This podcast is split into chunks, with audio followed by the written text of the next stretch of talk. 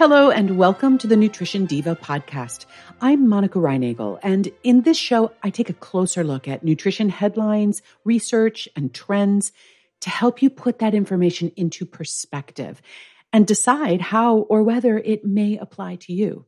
And today, I want to address some headlines that I've seen over the past couple of weeks regarding Ozempic. This is the diabetes and now weight loss drug that's already been the subject of a lot of sensational coverage this year.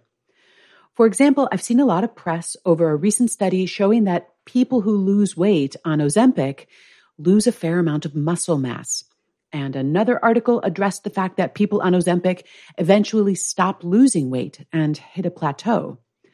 Both of these news stories suggest some confusion, not just about how these drugs work, but about how weight loss in general works. Now, before I go any further, let me clarify that I am not making a case for or against these particular medications. My goal here is to add some missing perspective to some of the conversations that I'm hearing and reading about this. Ozempic and Wegovy are two brand names for the same drug, semaglutide, depending on whether it's being prescribed to treat diabetes or obesity. And these are the names that you've probably been hearing a lot about lately. But semaglutide belongs to a larger class of medications called GLP 1 agonists. And these are generally given by injection. These drugs were originally developed and approved to treat type 2 diabetes, and they are quite effective in improving blood sugar control. But it turned out that they were also quite effective in promoting weight loss. People taking these drugs can experience weight loss similar to what we might see with bariatric surgery and well beyond what people who are suffering from overweight or obesity are typically able to achieve with lifestyle modification alone. This is not a medication that you take for a month in order to drop a dress size for your class reunion or to hollow out your cheeks in preparation for your next movie role. This is not willpower in a pill. This is a serious medication that can be used to treat serious medical indications. And like any medication, it has risks and costs as well as benefits sometimes losing weight really is a matter of changing habits and learning to make better choices.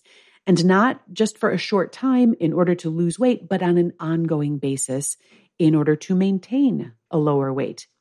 And I personally have worked with hundreds of people who have achieved lasting weight loss through behavior modification alone. So I know this path is possible. However, some people appear to have a physiological dysregulation of their metabolism and their appetite signaling mechanisms. They may be constantly hungry, and cutting back on portion sizes in order to lose weight proves extremely difficult for them. Ironically, these folks are often exercising far more restraint and willpower than those around them who are not struggling with their weight. And I say ironically because there is a very damaging and widespread and inaccurate belief that people who are overweight are that way because they're lazy or less disciplined or just unwilling to do what it takes. In any case, for people with dysregulated appetite or metabolisms, these drugs seem to level the playing field somewhat. People taking these medications often describe that it turns down the food noise in their head, reducing their appetite and reducing their desire for food. And that makes it possible for them to reduce their food intake enough to promote significant weight loss, which then leads to improvements in their health and their well being.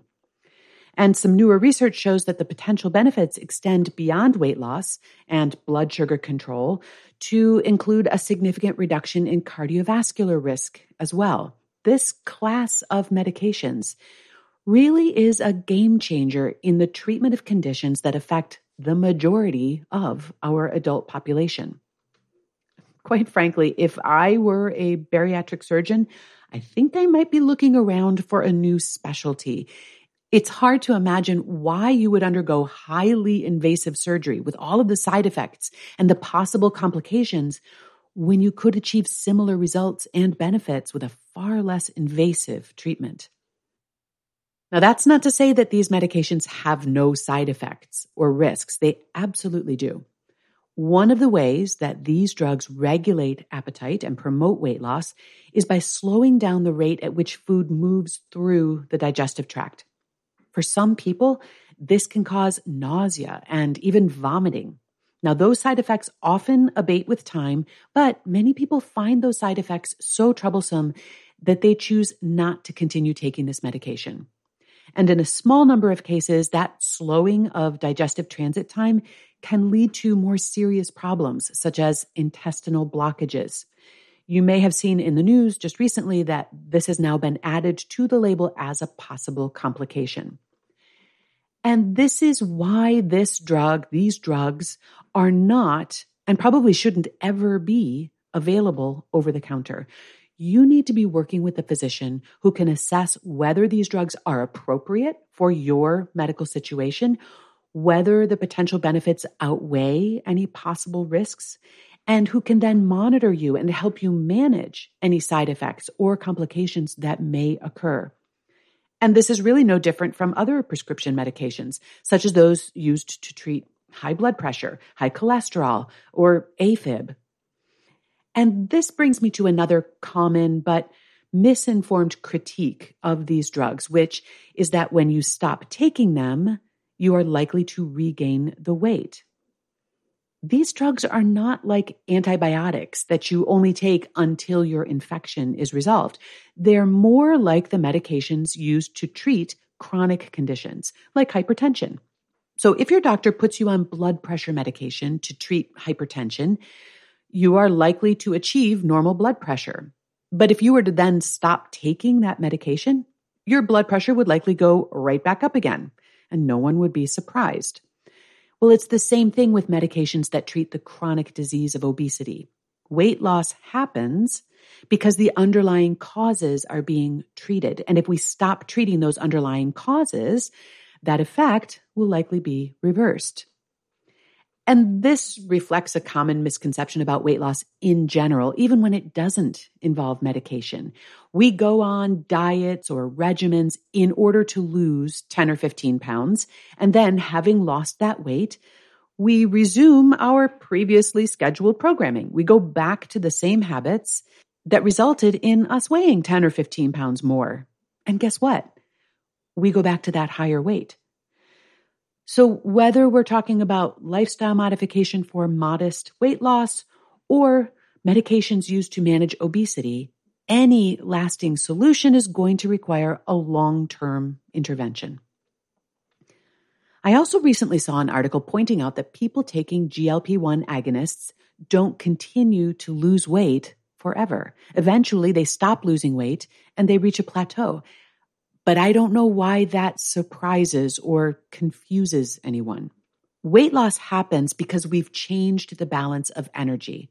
If we consistently start taking in fewer calories than we're burning, we're going to lose weight because then we're expending more energy than we're taking in.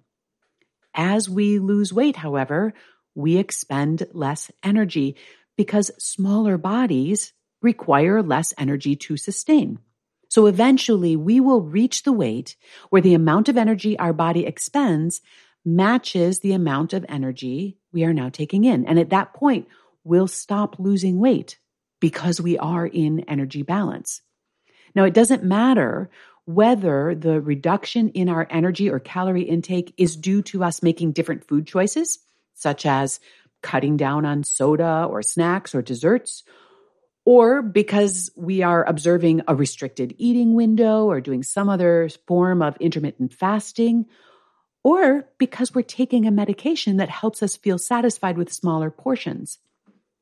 In any of those cases, when our energy intake and our expenditure reach equilibrium, our body weight will remain stable. And if we want to lose more weight, we will then have to make additional adjustments in order to create an imbalance between our intake and our new lower rate of expenditure.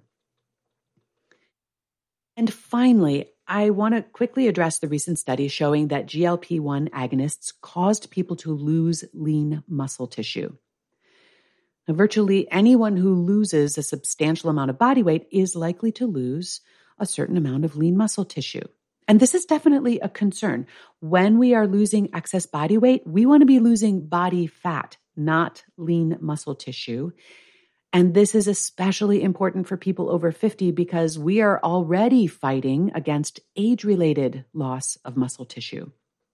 But the loss of muscle tissue in people taking GLP 1 medications is similar to the changes in body composition that we'd see in anyone losing a similar amount of weight in a similar time frame by any means. So this is not an issue that's specific or unique to these medications. Now, in my own work coaching people on sustainable weight loss, I really focus on strategies that minimize muscle loss during weight loss. And part of that is calibrating the pace of weight loss to the pace at which we can actually lose body fat. Losing weight more slowly can preserve more muscle tissue, and there are other benefits as well. And another strategy for preventing muscle loss, whether it's due to aging or due to weight loss, is to optimize the muscle building effects of dietary protein. And you've heard me talk about this on many previous episodes. In some cases, it might mean increasing the amount of protein you're taking in, or it may involve increasing the quality of the protein in your diet. Often, though, it's a matter of redistributing your current protein intake more strategically. But it always also involves challenging your muscles with exercise and strength training because protein alone is not going to do it. And to learn more about how I help people with weight management, please visit weighless.life. I hope that this episode has given you a bit more context for everything that you've been hearing about these medications, both from promoters as well as from naysayers. Obesity is a complex disease process involving physiology, psychology, genetics, environment, culture, and behavior. And the GLP 1 agonist medications offer a potent new tool that addresses some, but not all of those factors.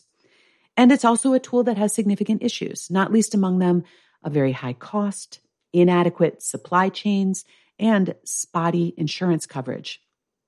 Unfortunately, I can't fix any of those problems, although some of them will probably ease somewhat over time. But I hope that I've been able to add just a little bit more clarity around the media conversation. This is Monica Reinagel, and the Nutrition Diva is a quick and dirty tips podcast. Special thanks as well as a fond farewell to Adam Cecil, our departing director of podcasts. And thanks also to my audio engineer, Nathan Sems, David Tomlin, who runs our marketing and publicity, Holly Hutchings, our digital operations specialist, and Morgan Christensen, our podcast operations and advertising specialist. And welcome back to our former intern and new team member, Cameron Lacey. That's all for this episode. Thanks for listening. I'll see you next week.